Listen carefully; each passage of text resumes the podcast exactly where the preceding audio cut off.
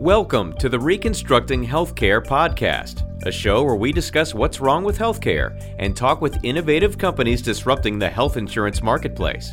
Join us as we explore strategies to help employers lower healthcare costs and build a better health plan. Now, here's your host, Michael Maneri. Hello, this is Michael Maneri, and I want to welcome everyone to the Reconstructing Healthcare podcast. Today, our guest is Gary Hattendorf from Navitus. Gary, welcome to the show. Hey, thanks, Michael. It's great to be here. Very good, very good. Here's the game plan. Uh, what we seek to do here on this show is is really challenge the status quo and educate our audience on non-traditional methods um, to lower their healthcare costs and at the same time improve value for their employees. So, sound like something you'd like to help with? Would love to help. You know, I'm uh, grateful for the opportunity to share knowledge and maybe some wisdom I like that. I like that. I want I want to hear you drop some wisdom for us. So uh, I'm going to start off just by reading a bio about you and, and Navitus, just so our audience has some context about who they're listening to, and then we'll jump into it. So Gary Hattendorf is the Western Regional Sales Vice President of Navitus Health Solutions. Gary is going on his 10th year at Navitus and resides in Phoenix, Arizona. His responsibilities include business development in the Western U.S., and he is focused on helping consultants and plan sponsors find the most efficient way at managing the pharmacy benefit. Is that about uh, sum you up? That's it. Yeah, and all my years of experience, that's what it ends up being. So thanks, Michael. That's a good overview. all right. Well, I'm sure there's more to you than uh, than those few sentences. So uh, let's let's just start with um, a, you know how you got into the business because you've been you've been in uh, the insurance industry and, and, specifically working in the pharmacy um, you know sector of the business for for a while. So how did you originally get into into healthcare and, and the pharmacy industry? Good question. You know, I started out uh, with a finance degree, undergraduate degree, and I went to work for an insurance company. It was called Trustmark Insurance out of Chicago, Illinois. Mm-hmm. And I was a group health insurance underwriter. And back then, it wasn't that long ago, but back then, um, health insurance uh, was underwritten, and the pharmacy component was a small piece. A lot of employers had a choice of covering pharmacy under their major medical or comprehensive medical plan. And uh, so when I first got into it, the pharmacy costs were about 3% of total healthcare. Wow. And in the, yeah, small amount, not a big deal. And there was mm-hmm. a, uh, a pharmacy benefit company, they call them prescription drug cards. It was called PCS. That was pretty much the only option.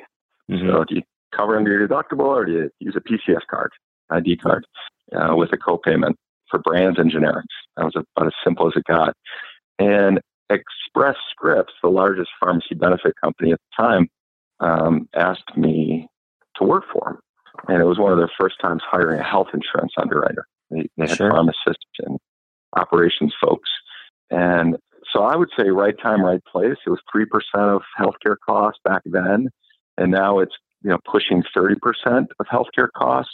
And so I've been able to join um, the pharmacy benefit industry and the healthcare industry at, addressing one of the most important and highest cost areas of healthcare, which is pharmacy.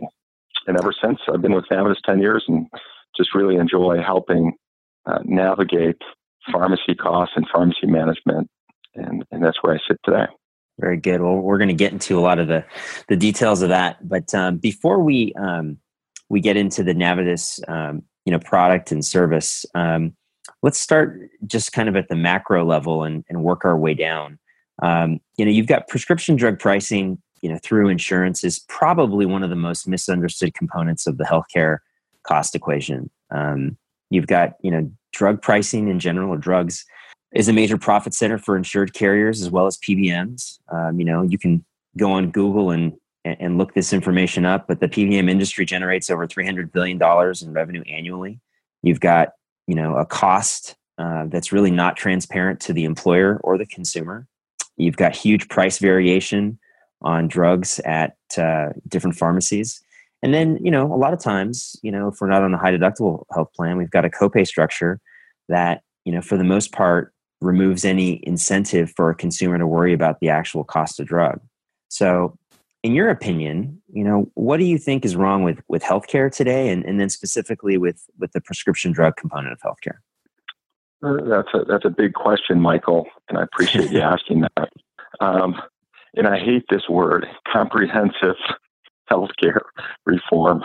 Uh, it's it, there's a lot. I mean, it's complicated, but at a, at a high level, it's healthcare delivery to patients at a, at a fair cost. And it, be, because the complexity of that, you know, healthcare delivery, where does it start? It starts with treating patients, mm-hmm. and there's there's a real focus in the United States about really helping patients get healthy. And so there's a side of the business that really isn't focused on cost. It's really helping patients get healthy, right? So, mm-hmm. um, new drugs, new therapies, new technologies, and and so that side of the healthcare business is doing their thing. Um, yeah, and then at the other side of it is who pays for it. That's right. And uh, and so the, the focus I spend my time on, and Navitus does, is a big part of what we focus on is how do you pay for it, how do you manage that, and uh, you know, so so ultimately it is complicated, and getting to the cost side uh, starts with transparency. I know transparency is a buzzword, but it, it, where where are the costs, and let's get visibility into the cost. Is it the healthcare providers? Is it the drugs? Is it the, the manufacturers of the drugs? Is it the intermediaries? And ultimately the payer. And the payer ends up being plan sponsor mm-hmm. and the member, the consumer, uh, the end user.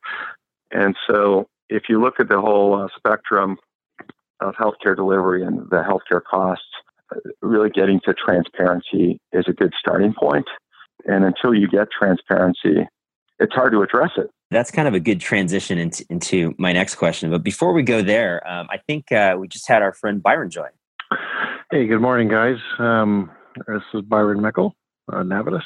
Yeah, Byron, we are we are already recording, and so um, what I'll do here, um, just for the benefit of of our listeners, is uh, I'll go back and just briefly read your bio, uh, just so people have uh, an idea of, of who Byron is. So, Byron is a senior vice president of Navitus Health Solutions. Uh, Byron's been in the industry since 1990 and with Navitus since 2007. And he has extensive experience both with traditional model PBMs and the Navitus pass through model PBM.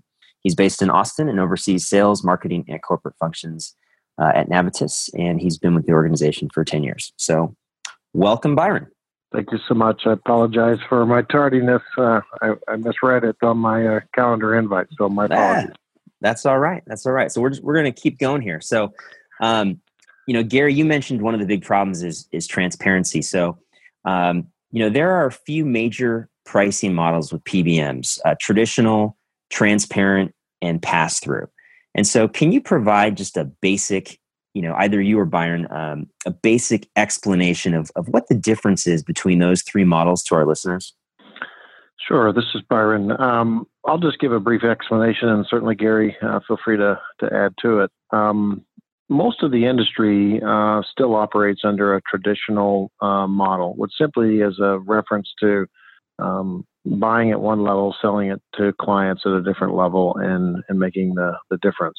The whole industry operated that way until really right after the turn of the of the century uh, in 2001 2002 is when doing it a different way really became um, an option and the idea about being more transparent in pharmacy really started to take roots at that point.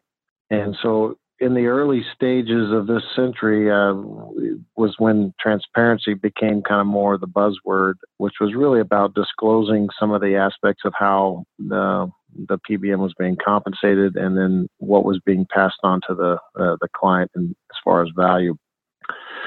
Others kind of took that more more from a perspective of saying, well, what if we um, gave the full value of what we contracted with pharmacies and with manufacturers to the client and then charged an administrative fee.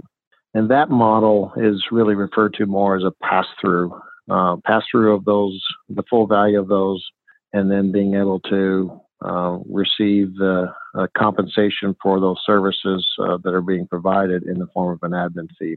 So that's the basic, I guess, differences. Uh, just think of it in terms of traditional is you kind of pay a, an amount you're not really sure what's being retained on the uh, in those relationships, you know, contractually transparent. More of that is disclosed uh, to the client.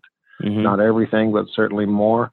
And then pass through is, uh, as it says, which is really just the full value coming back to the client, and then they they get compensated in the form of admin.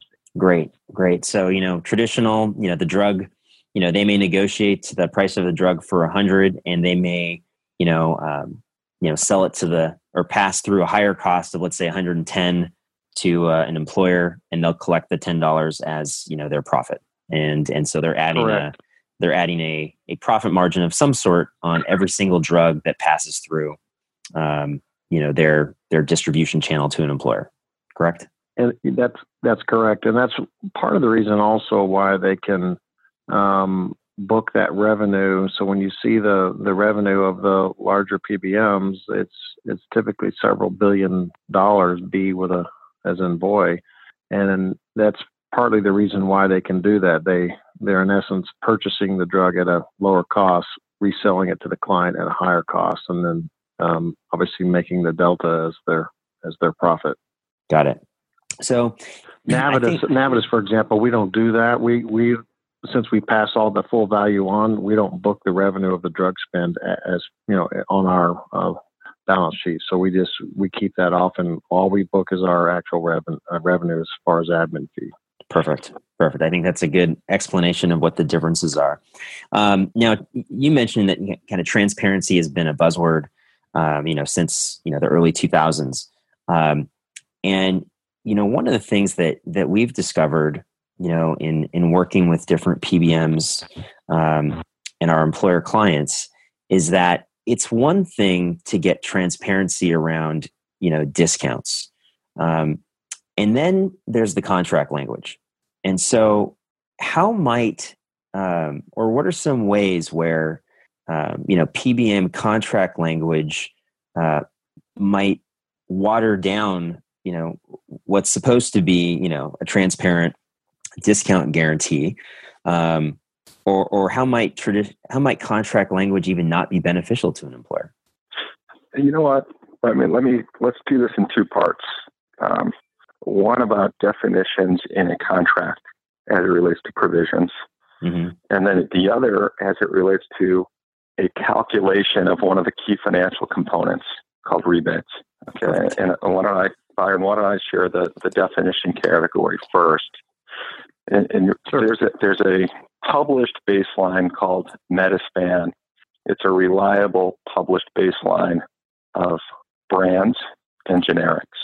Okay, mm-hmm. and there's a, a, pricing that's published that's that's recognized in the industry. Pretty simple. Well, in a client contract, this is the client, the payer's contract. We'll actually define what a brand is and what a generic is. Sure. And it's pretty simple. Whatever Medi-Span calls a brand is a brand, and whatever Medi-Span calls generic is a generic. What the industry's morphed into is, is PBMs will actually say if a generic is manufactured by less than four manufacturers, they can call it a brand. If it's manufactured by less than three manufacturers, they can call it a brand. If it's manufactured by two or less. So those are there's a fine print that allows a PBM to call a generic a brand. And what happens in those scenarios is a generic is typically priced cheaper mm-hmm. than a brand. Mm-hmm. And you can take the cheaper bucket, the cheaper basket of generics, you can take the cheaper basket of drugs, take some of those drugs out, and put it in the brand basket. And what happens, it's really interesting how that happens. Ah, the brand okay. basket just got cheaper. The brand basket just got cheaper because you took a cheap drug and put it in the brand basket. And uh, and guess what happened to the, those generics that aren't manufactured by many manufacturers? Those are more expensive generics. They're still cheaper than brands, but they're more expensive. Mm-hmm. And guess mm-hmm. what you did to the generic basket? You just made the generics cheaper. so you made the generic basket cheaper and the brand basket cheaper just by moving these these these generic drugs that aren't made by many manufacturers into a brand basket. Does that make sense? It does. It sounds like an awesome um, sleight of hand magic trick. it, it, may be yeah, called free card one of many. yeah. And, and Byron, I know you have perspective on the rebates. There's a, a simple calculation that many folks don't think about when they they uh, they look at what the rebate might be. Mm-hmm. Yeah, yeah. There's using the same um, you know uh, approach that Gary shared. The the definitions. Here's what happens in a process. Normally, when you go through an RFP process, obviously you're you're negotiating terms and uh, performance and you know other metrics as part of the RFP process, and then a selection is made. Yep. Well, the contract rarely gets completed until typically shortly before kind of a go live effective date. Well, that kind of plays into the hand of this method that really Gary uh, is touching upon, and it, and what he gave was one of many illustrations of how that sleight of hand takes place. Because they know that once you get that far down the road, so to speak, it's very unlikely that you're going to pull the plug and and do something different. And so it's much easier to get some of this language in the contract. As it relates to rebates, one one of the simple things that happens is as you look around the industry today, you see some, frankly, some extraordinary uh, values being offered in the form of uh, rebates per brand, whether it's by channel of re- uh, retail, mail, or specialty.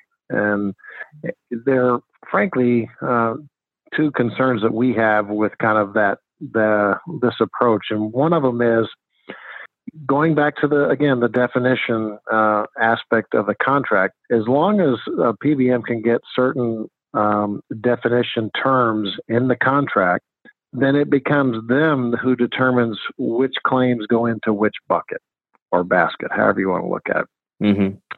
And so what happens is if I can kick out, for example, claims from being included in a calculation from a denominator standpoint, then what I can do is inflate the value of that number uh, by channel. So let me illustrate that. So let's say for mail service claims, if I, by definition in my contract, say that a rebate in mail is not a rebate, uh, you know, does it isn't counted as a rebate eligible claim unless it has at least uh, 84 day supply or greater.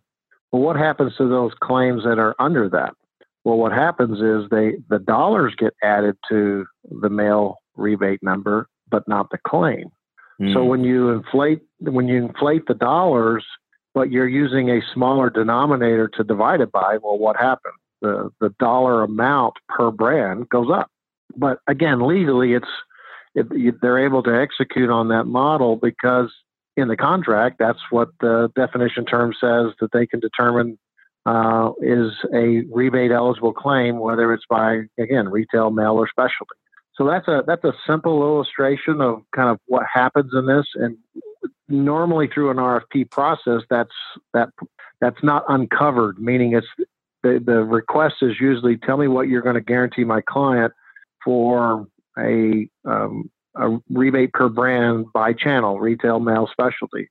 That's right. And as a result of that, that's the metric that they're comparing company A to B to C to D. And they don't factor in, well, what's the denominator that you're using to come up with that guaranteed amount? And that's that's a simple, uh, I guess, way to kind of get at the heart of what I just described is to say, okay, well, I see your number as far as what you're guaranteeing from a dollar perspective, but how many claims is that based on? meaning branded right. claims.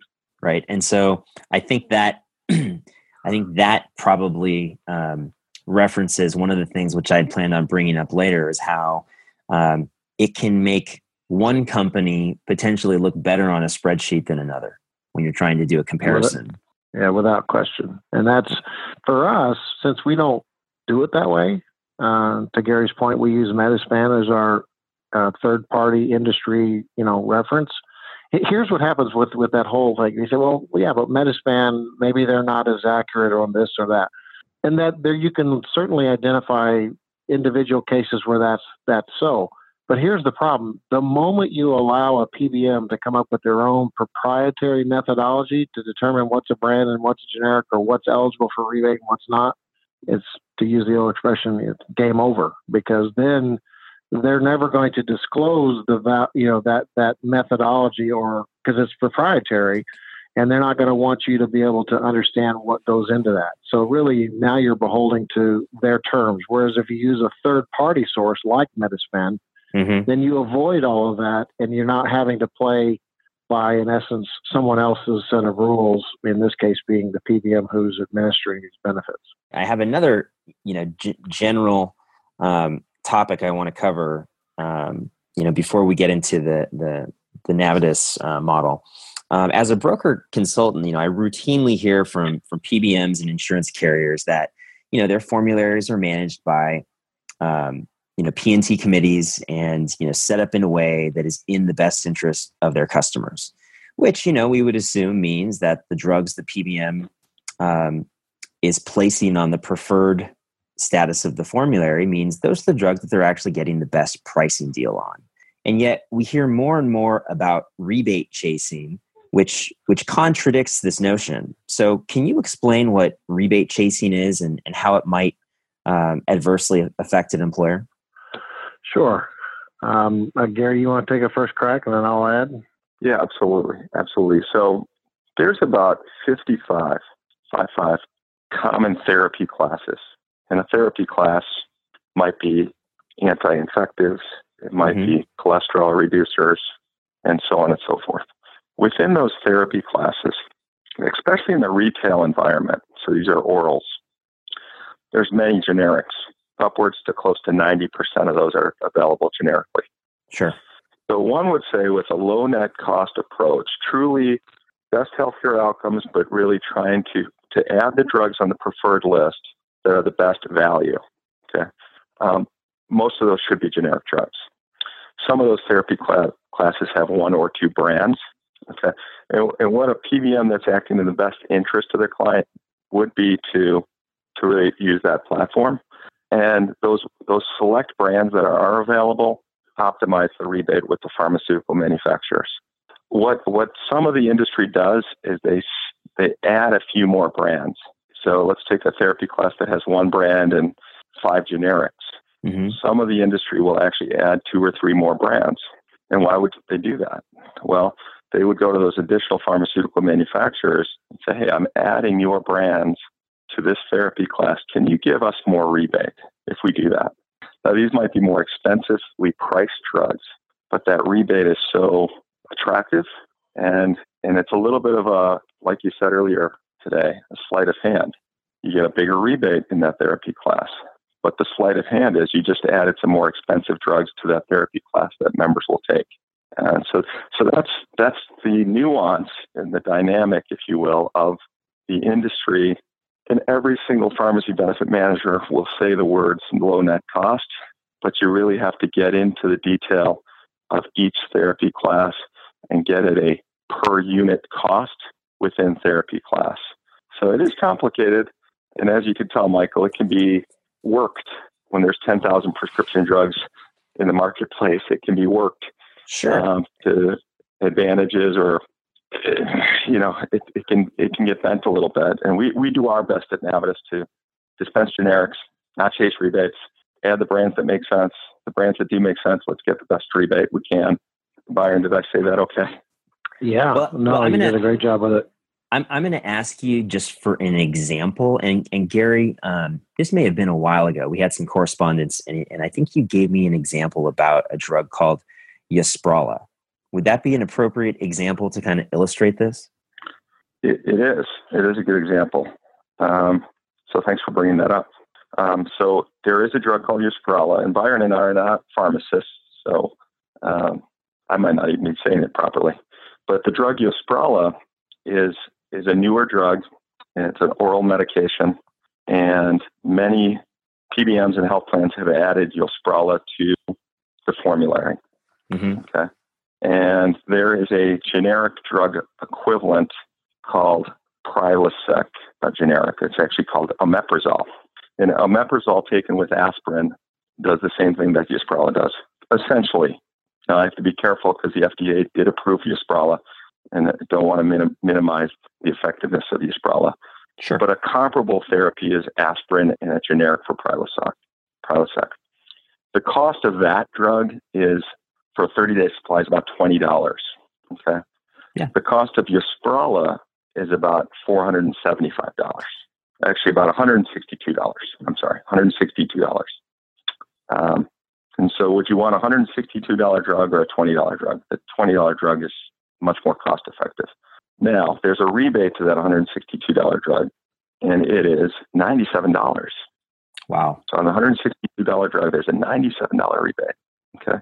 So 162 minus 97 is 65.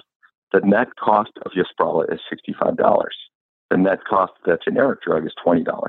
So the question is, would you want to spend $20 or $65 net? 20 or 65? 20. Now the other question is, would you want a $97 rebate or a zero rebate? That's the loaded question. And I What guess about- well, how would you?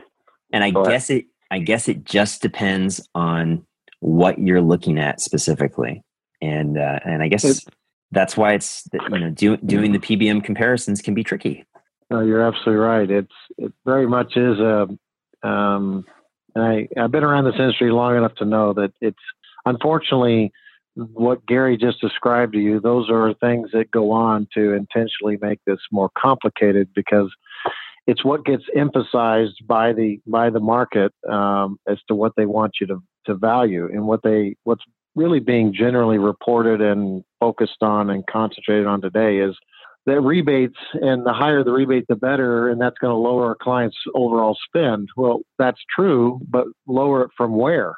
In other words if you're having to purchase higher cost medications just to earn those rebates but yet it drives up your your overall net spend then why why is that a, a better deal? We would make the case for example that it's not. Well let me give you some uh, kind of a macro perspective of wh- what this whole rebate chasing um, exercise, how that got going in earnest. Mhm. Rebates have been around for quite some time. The middle 90s was when rebates kind of showed up as really more of an access uh, uh, discount or, or dollars that were being offered by manufacturers to be included on these formularies that were kind of somewhat of a new thing on a commercial basis. They've always been available and are used in hospitals and things like that, but on a more commercial basis in the mid 90s, really started to become more prevalent. So in the last about four, maybe not five, but four years ago, uh, one of the larger PBMs uh, really took a kind of up the ante, so to speak, to really juice the, the rebate values. And what they did to go back to an, an illustration, if you have a therapy class that say has, um, and I'll use more than what Gary used, but say six branded products that are available in, in a given therapy class Mhm. what happened was the process was uh, put out there to say, okay, six manufacturers, we're starting the first of the year, we're going to promote this formulary that's only going to have three of you. So basically, three that offer us the best financial arrangement. You're all relatively, clinically speaking, equivalent as far as accomplishing what needs to be done. So we're going to uh, only take three of you. So put your best deal forward, basically. Sure. So what that required those manufacturers to do is to look at obviously their product, the cost of their product, the margins they had built in, the rebates that they were offering, you know, for access uh, on the formulary and so forth, and then come up with a solution to try to position themselves as one of the big um, uh, three that are going to be offered in that therapy class. What ended up happening was, in many cases, if, if not most cases, they had to offer an amount significantly higher than what they had previously done on the rebates. And in order to pay for that, they had to do the only logical thing, which was to increase the price of their product. Now, they wouldn't do it all at once, but they would do it over a series of price increases over a period of time to recoup the value of that additional rebate that they're offering to do so. So I'll illustrate. If the product used to cost $100 to the market, even with all those margins and, and rebate values baked in. But now they they ju- they juice their rebates, and now they're one of those three. Well, they had to offer a rebate that really drove the price to go from 100 to 125 or to 150 even, and so Sure. to use a more. So the point I'm I'm illustrating here is this idea of going with more rebate chaser type products is really a, a method to really drive higher rebates, yes, but corresponding higher cost of the product that clients ultimately have to pay for those products in order to earn that rebate. And as Gary shared with you, the the difference really doesn't equate, meaning it doesn't drive a lower cost of clients, even though their rebate values, if that's all you're really measuring one company to another against, uh, the ones you think that have the biggest rebates, which are typically the biggest PBMs in the industry, you think that's because of their size and clout. When in reality, it's because of how their methods of how they go about doing this is what's driving up those rebates and ultimately the cost. And I want to make one final point on this. If you compare the after rebate uh, value of the published, the, the two biggest uh, PBMs in the industry publish their post rebate, um, or sorry, their um, their net PMPM cost uh, of using their formularies after rebates, mm-hmm. and both of them are over ninety dollars per member per month on that. Okay. By comparison, Navitus's approach to formulary and on obviously the rebates that we generate, our post rebate number is under $74. So that's the illustration of why chasing those rebated products that, that drive up a, a big rebate value is really ultimately not in a client's best interest because you're going to spend more to earn those dollars. So it's kind of a little bit like chasing your tail. You think you're getting a better deal, and reality is you realize, you know, it's just your tail. right. And so I guess that's probably a way to describe a number of things we've talked about so far would be misaligned incentives. I mean, all of these things from, you know, the the not disclosing the the spread pricing to the contract language to, you know, uh, manipulating the formulary to maximize the rebates. Um, you know, all those things aren't necessarily in the in the best interest of an employer. Would you agree? Uh, totally. uh, okay. And that's that's why I mean it's um, we what we're our message to the marketplace is look there's a viable alternative to the way most of the industry operates. And so we're really just trying to provide some education and understanding about some of this stuff to folks. And we appreciate you giving us this forum to do this. But it's it's more about just trying to provide some education to say you know there's alternatives to the way uh, to what's being offered in the market, marketplace. And if you evaluate it on terms that actually look at the things that matter and don't focus so much on the things that don't matter. The rebate illustration that we just went through is one of those. If you just focus on the rebate per brand by channel well that's you know certainly a part of it but it's not the whole story. So if you look at it in context for well, what's the total you know net cost that, that my clients will experience, and I'll, I'll, measure that in a per member per month basis, or how many claims are actually you factoring into. If you look at in in metrics that matter, that's when you start to separate what's real and what's frankly more, uh, you know, uh, a mirage. I guess would be a, to use an illustration. Yeah, I, I, like that. I like that illustration. I like that analogy. So, so you guys, Navitus, um, you're a pharmacy benefit manager. You're you're one of of many in the marketplace, and you know I think both of you guys have kind of touched on on a couple of these things so far. But um, you know, just um, explain to our audience how you guys are different, and um, even though I think we've separately covered this, you know, what what problem your model is attempting to solve in the marketplace. Um, yeah, I'll, I'll share with you guys. Uh, actually, a consultant met with us last week that said we sounded simple. And I think it's a very complex industry. And uh, if you can simplify it, drug companies, pharmacies, pharmacy benefit manager is hired by a payer to be aligned with them and be a business partner, be a service partner. It shouldn't be much more complicated than that.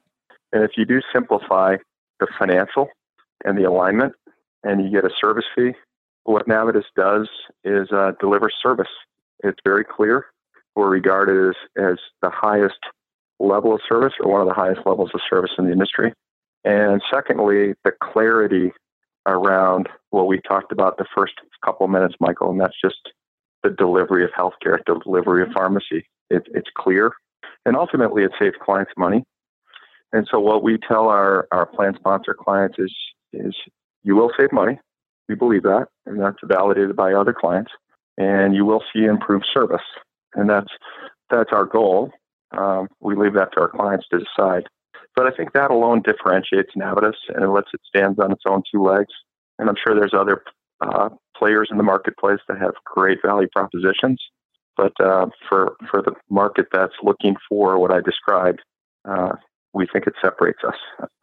I don't know if I put that as well as the question. Well, you you you mentioned yeah, one thing. You mentioned one thing, and you mentioned the word alignment, which I think is really important. So, do you want to just one of you expand on what that means? I, I can touch um, it real quick. Go ahead, Byron.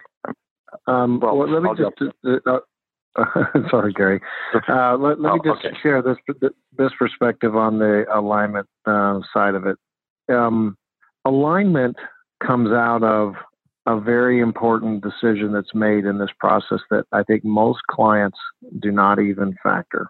And that's this idea of, well, who am I going to partner with? Meaning, what type of business model am I aligning my decision around? Because that will determine, frankly, everything else that flows from that decision. If you choose a pass through solution, meaning you're committed to going down a, a, a, and having a relationship with a PBM that offers a pass through solution, there are so many uh, benefits that flow from that decision.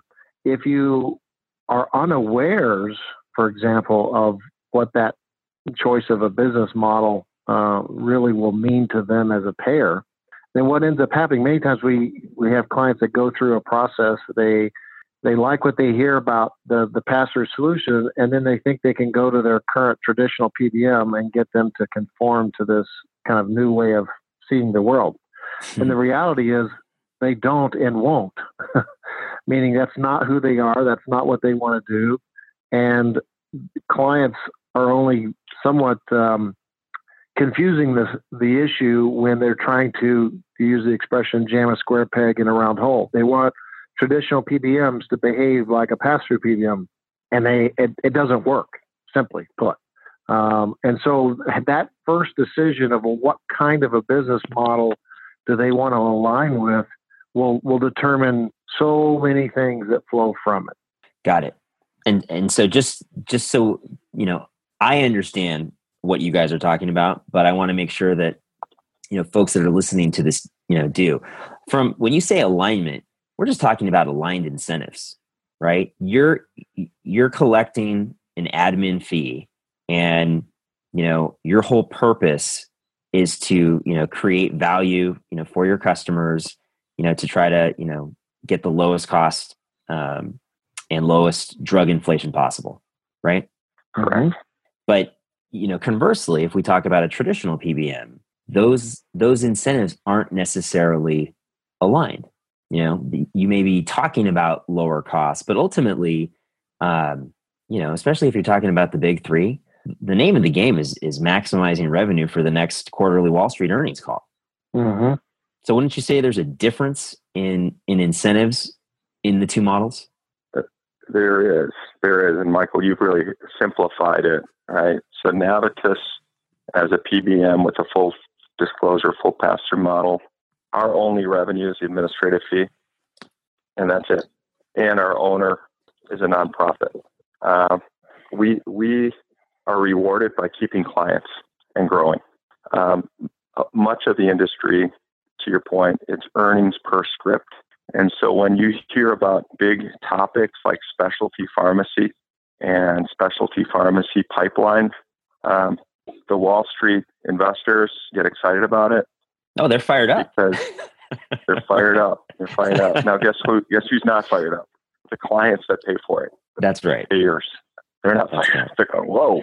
So it becomes a misalignment. The investor community in healthcare is excited about specialty pharmacy and costs going up because many of the much of the industry can get a margin and get a get a piece of that uh, cost increase and that revenue on the horizon. Whereas with a cost plus model and a pass through model, uh, it's an opportunity for clients and plan sponsors to manage and know where the money's going.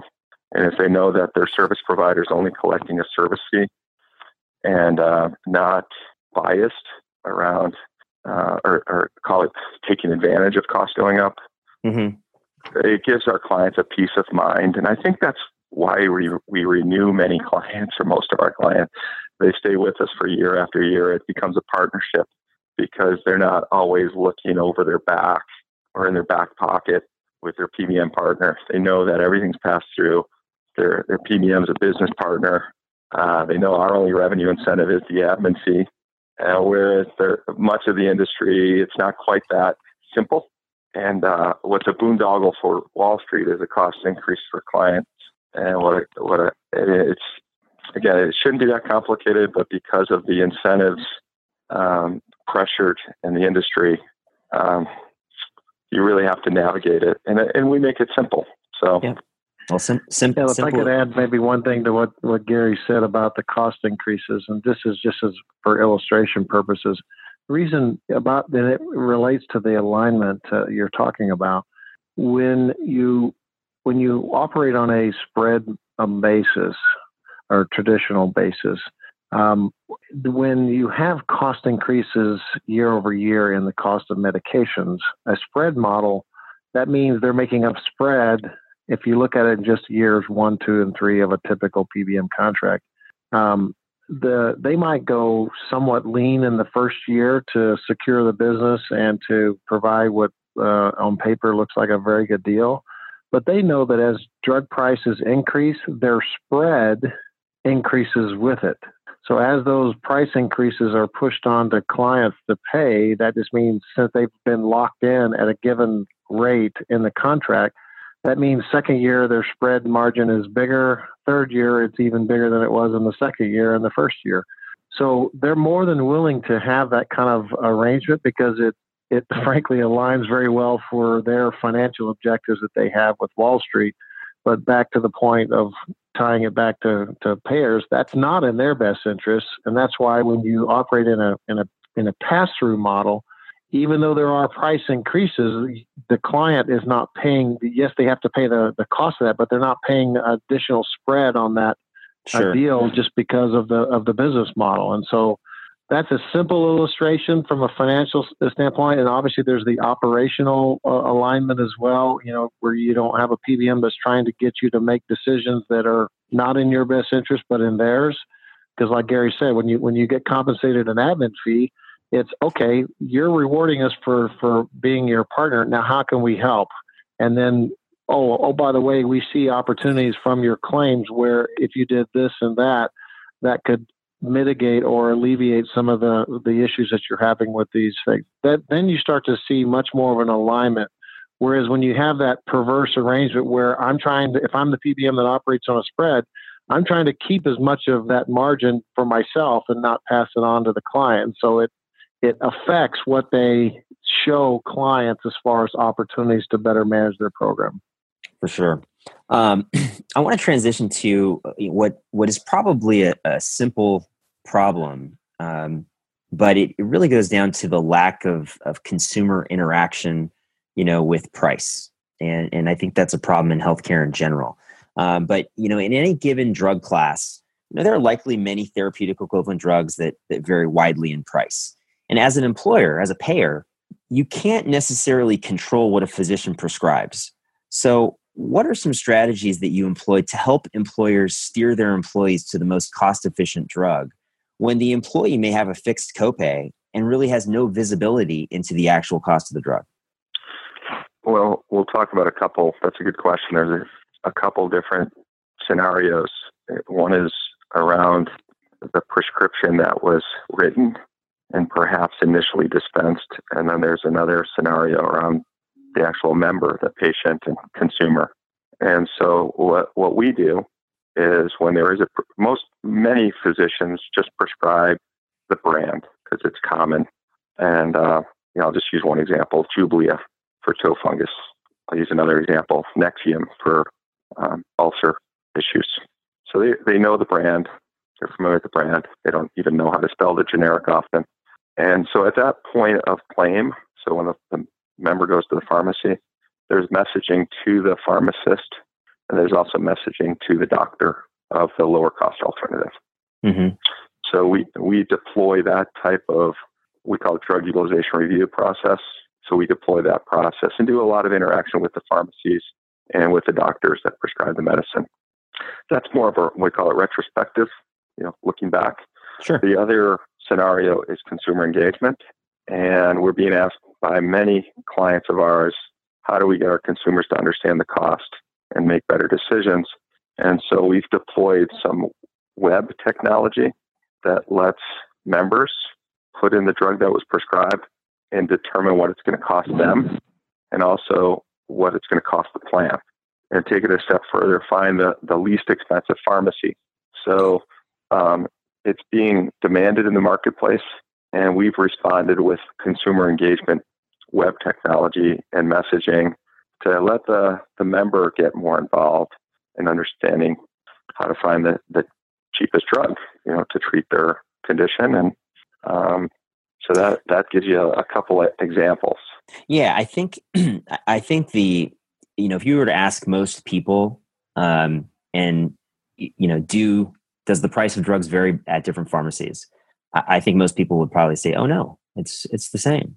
Um, I, I, don't think there's a there's a wide um, you know knowledge base that you know the the price variation in different different pharmacies can be you know quite large. Um, so, are you guys using your own tool, or are you partnering with a third party to to help with the um, the employee engagement and, and steerage to lower cost pharmacies? Yeah, we actually have uh, both. Um, we have our own uh, tool uh, that is really driven off of our our own website, in which we are we we've chosen to use uh, responsive design with our our web page that allows a member to interact with it on whatever device they have, whether it's a smartphone, a tablet, or you mm-hmm. know, a PC uh, type thing. And we've also gone down a path of, of working with uh, uh, GoodRx, and so that they have uh, more of an app-based solution that uh, does this arrangement. And so, depending on you know the circumstance, we can offer you know either one of those solutions. And really, to your point about the the pharmacies, you're absolutely right. Uh, the biggest players in this industry, from a from a pharmacy standpoint, don't want people to know and understand that they're what we would refer to as a premium provider, meaning the reimbursements that they require of PBMs is, um, ironically, um, richer or or more beneficial to them than it is to uh, than it is with smaller providers most people would think it would be the the opposite. you know, the, the bigger they are, they can yeah, they could be, hey, we're the biggest, so we can go lower in price, and you can go, you know, that kind of thing. And yep. and the reality is exactly the opposite, and most people do not understand that. To your point. And so I think that's all going to change. Uh, it's already starting to change. And as these member engagement tools and, and that visibility starts to become known to both payers and to to beneficiaries, members, uh, that they'll realize, well, look, I could I could get the same drug at you know really almost any pharmacy. So why go to one that's going to cost my employer or my insurance company you know uh, more money? Uh, I'm, going to choose to go to one that actually is uh, a lower cost. And I think more and more consumers are going to go down that path, particularly those that may find themselves in a, for example, say a high deductible health plan Yep. Where those those initial dollars are on them, and they're going to say, "Well, look, I'd I'd much rather spend less uh, than more." And so, where, where can I do that? And that that this is all uh, we're kind of going through a, an evolution in how this all gets administered, but that's certainly one aspect that I think is going to change the landscape of, of what uh, pharmacies, particularly the bigger chains, um, require in reimbursement from PBMs or payers. Well, I, I think specifically once they start losing volume, then then maybe yep. they'll they'll start to pay attention, and that's that's Correct. really you know I, I, guess there's you know the transparency issue with prescription drugs is at at two ends of of the um, spectrum, right? On the um, you know what your what the actual discounts are, what you're actually paying for the drugs, and then you know the price variation at the pharmacy. So it's it's good to hear that you guys are are focusing on that. Can you talk just a, a, a, little bit? And I know we're we're actually it's hard to believe we're we're coming close to the end of our hour here, but just real quickly, um, is there a difference in how Navitus manages its formulary versus maybe how uh, a traditional PBM might manage its formulary? Yeah, totally. Um, in a word, the to Gary's point that he brought up earlier about you know um, our approach taking more of a low net cost approach, which, as he said, you know, virtually any PBM will tell you that today.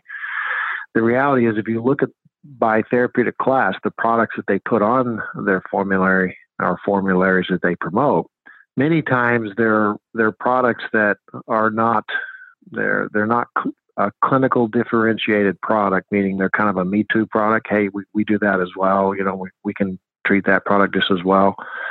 And they become more of a financial discussion. And so if you go back to the uh, the the origin of Navitus as a company, we came out of a managed care company and meaning we were the pharmacy department inside of an HMO. And what that really means is we take a more um, proactive uh, approach to managing pharmacy as a benefit.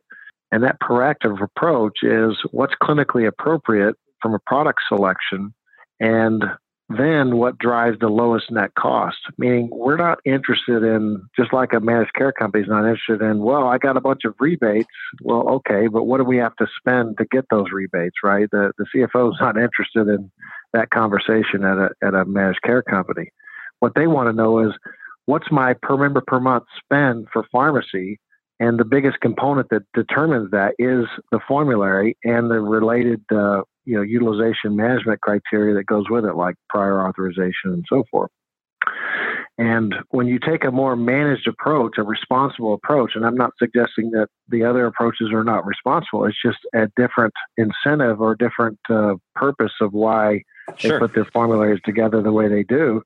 Uh, ours is just more, going back to the numbers I quoted you earlier, if you look at our formulary that we have most of our commercial clients on, having an average uh, PMPM cost of less than $74.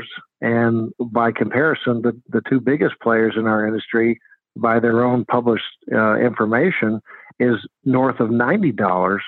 Well, that that's what the true effect of how it can be measured of what our approach to formulary and product selection is compared to the two biggest players as it relates to their product selection.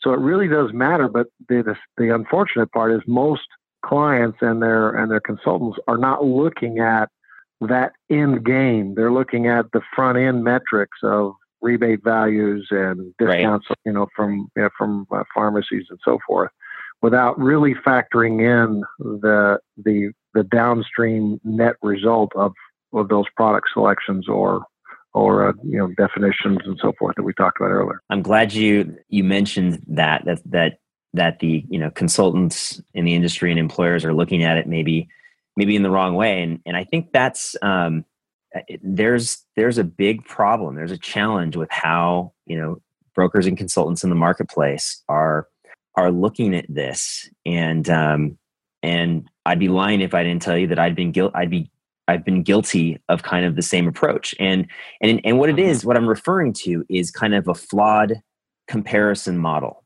Um, mm-hmm. when, when we do a PBM marketing, and um, you know where you know we are just looking at uh, discount guarantees, rebate guarantees by channel, and we're looking at contract language, and you know getting mm-hmm. into the weeds and asking you know each vendor to accept certain language um, and what doesn't get included in that analysis is the formulary and its its potential impact on you know net cost uh, and so if i were to just look at what the industry is doing and again i'm including myself in that industry as as participating in maybe a flawed process um, how do you fix that? How do I mean, I mean this is a complicated comparison, you know, an analysis to do.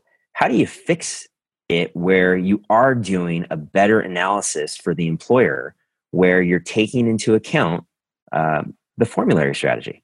Because you can't sure. really do you, you can't really compare it on a spreadsheet. well, I can, if I could uh, go ahead, Gary. How do you fix it? Here's what you do. You look for the actual billed claims, what is the client going to pay? And that really depends on the drug mix. So the drugs that are on the formulary and the drugs that are actually used, Mm-hmm. or the dr- drugs that are proposed to be used. It, it's that simple, but you have to look at the actual billed claim detail. And there's something called an NDC 11. It's actual the, the, the, the specified drug for that claim. To do that, you have to be able to audit pharma contracts and pharmacy contracts. But but even before you get to the audit process, is ask the PBM what's your all-in cost expectation. All in is all your rebates, all your admin fee, and what's your billed claim expected cost. And then ask, is it auditable? And so what you'll see is is numbers, and I'll just throw some samples out. Maybe Navitus will show a fifty dollar per member per month all in cost. Fifty dollars. Mm-hmm. You might have another company that says it's going to be seventy five dollars all in per member per month cost. Another might say sixty dollars all in. And so what you end up doing is I'm going to evaluate the fifty dollars versus the sixty versus the seventy five. Well, which one's better? The fifty, right? It's cheaper. Um, but if you can get to that level of comparative that's reliable and auditable, then you have the secret formula for evaluating PBMs. I, I love it. We're, we're, we're, doing we're doing a podcast. You just gave away the secret formula.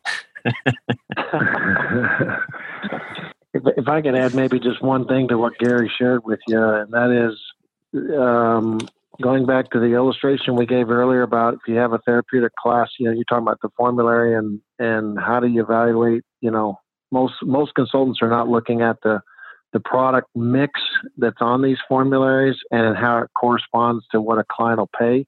Mhm. If you have a if you have a therapeutic class that has you know five products, three of them are branded products and two of them are generics, and you look at the average wholesale price, which is kind of an industry benchmark of a starting point, if you will, before you apply any discounts to it. Yeah, yeah. If you look at the AWP of those five products in that therapeutic class with three brands and two generics, you're going to come up with a given average wholesale price of those products.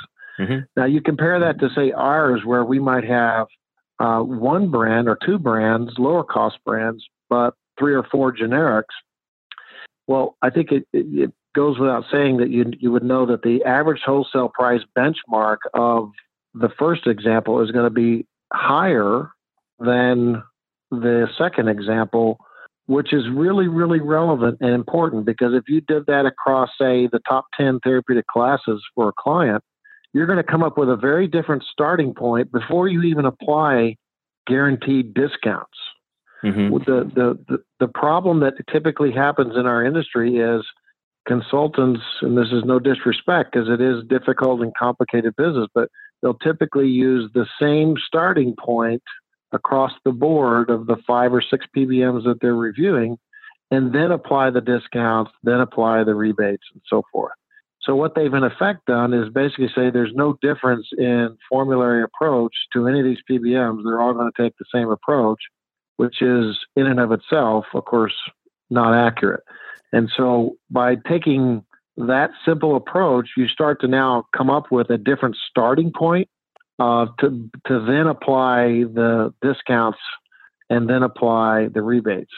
So what it ends up doing is, frankly, accounting for those that put more expensive products on their formulary Mhm. for the really primary purpose to drive you know rebate values. But this kind of takes that into consideration. It's like, fine, you want to use those products, go ahead. But I'm going to account for it in my evaluation because those products are going to cost my client more money. And so, therefore, and before I apply your discounts and your rebates, I'm going to take the products that you've stated are on your formulary and I'm going to give it an average wholesale price starting point before I apply that. And that's going to be reflective of your products on your formulary. And you have to do that for each of the PBMs in order to get an accurate end result uh, to actually say, well, what is my client going to spend with this PBM or that PBM or that PBM? Got it. And this, so that makes 100% sense to me. And I think that's um, a nice way to do, um, to actually maybe uh, see clear through a little bit of the sleight of hand stuff, you know, that, that gets, uh, that gets put out there. So thank you guys for, for that input. I think that was good. And, and I, and hopefully our, our listeners appreciate that insight as well. So I've kept you guys on here. Um, norm- normally we shoot for an hour. We're about an, at, an hour and, and 10 right now. I'm going to ask you, you know, just probably one more question. And, uh, you know, that would be, um, gosh, you know, if, if there was one question that I should have asked, but I didn't, what would it have been? I personally think you've done a great job, Michael, and I'm not just saying that. Oh, I am. I am saying it. So, no, I think you asked all the good questions, and um, you know, we just appreciate the opportunity to talk about the industry because you're asking questions that aren't talked about at the uh, the industry cocktail hour. These are questions that need to be asked, and so we're happy to uh, to at least you know dialogue with. You. I love it. Thank you. You're welcome. You're welcome. And so, guys, how can people who've listened to this and and are interested in in learning more about Navitus and uh, and your service, how can they get in touch with you? Well, there's a couple of ways. The simplest way, if they want to shoot an email, they can go to sales at navitus.com. But if they wanted to call our, our we also give our main number, uh, and then it can be redirected to uh, the sales department, and we can have someone uh, reach out. And that is um, 608 729 1500 is probably the um, um, if it would, they want to actually speak with someone, then they can uh, our operator can redirect uh, to one of our sales uh, folks that actually have a conversation with them. And and I think you know also you know most people like to work through their broker consultant. So you know anyone listening, you know can obviously you know get in touch with with you guys through their broker consultant. Correct? Absolutely, absolutely. Yeah, we we enjoy Alliant Insurance Services, specifically out of downtown Los Angeles, but many of the Alliant offices throughout the country. I gave you a plug there, Michael, but seriously, Alliant has been a, a good partner. They understand our model, and uh, Navitus has clients in force with some of the Alliant offices, so they know how to reach us. Absolutely. Well, guys, on, on behalf of our listeners and myself, uh, I want to thank you for for taking time out of your busy schedule to join us. I think it's been a great conversation. Definitely, uh, we got down into the weeds a little bit, but I think uh, for this particular topic, you kind of need to. And so, um, I, I, was really, I'm really pleased with uh, with the discussion that we had. To our listeners, uh, we hope you enjoyed this episode of, of Reconstructing Healthcare. And with that, uh, we will sign off wherever you're at we hope you have a great day, and we'll talk to you next time. Thanks for listening to this episode of the Reconstructing Healthcare podcast.